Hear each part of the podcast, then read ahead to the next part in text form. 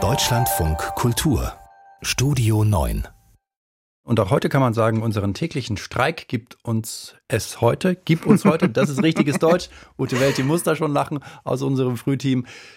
Wo muss ich denn heute mit Einschränkungen rechnen? Gibt es einen Überblick? Also du und ich kommen heute relativ glimpflich davon. Es gibt einen Warnstreik am Flughafen Frankfurt am Main und der betrifft Lufthansa Cargo, also den Transport von Gütern.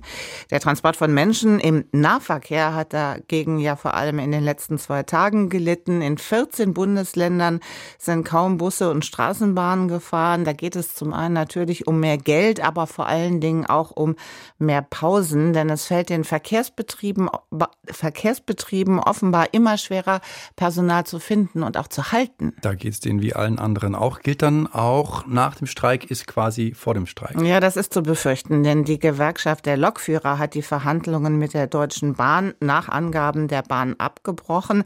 Da ist ja jetzt seit Wochen vertraulich gesprochen worden, als Moderatoren mit dabei der frühere Innenminister de Maizière und Ministerpräsident Günther, beide von der CDU, hat aber nichts genützt und für Montag hat die GDL zu einer Pressekonferenz eingeladen. Und da kann es dann gut sein, dass die GDL einen neuen Bahnstreik ankündigt. Und das finde ich ehrlich gesagt keine angenehme Aussicht.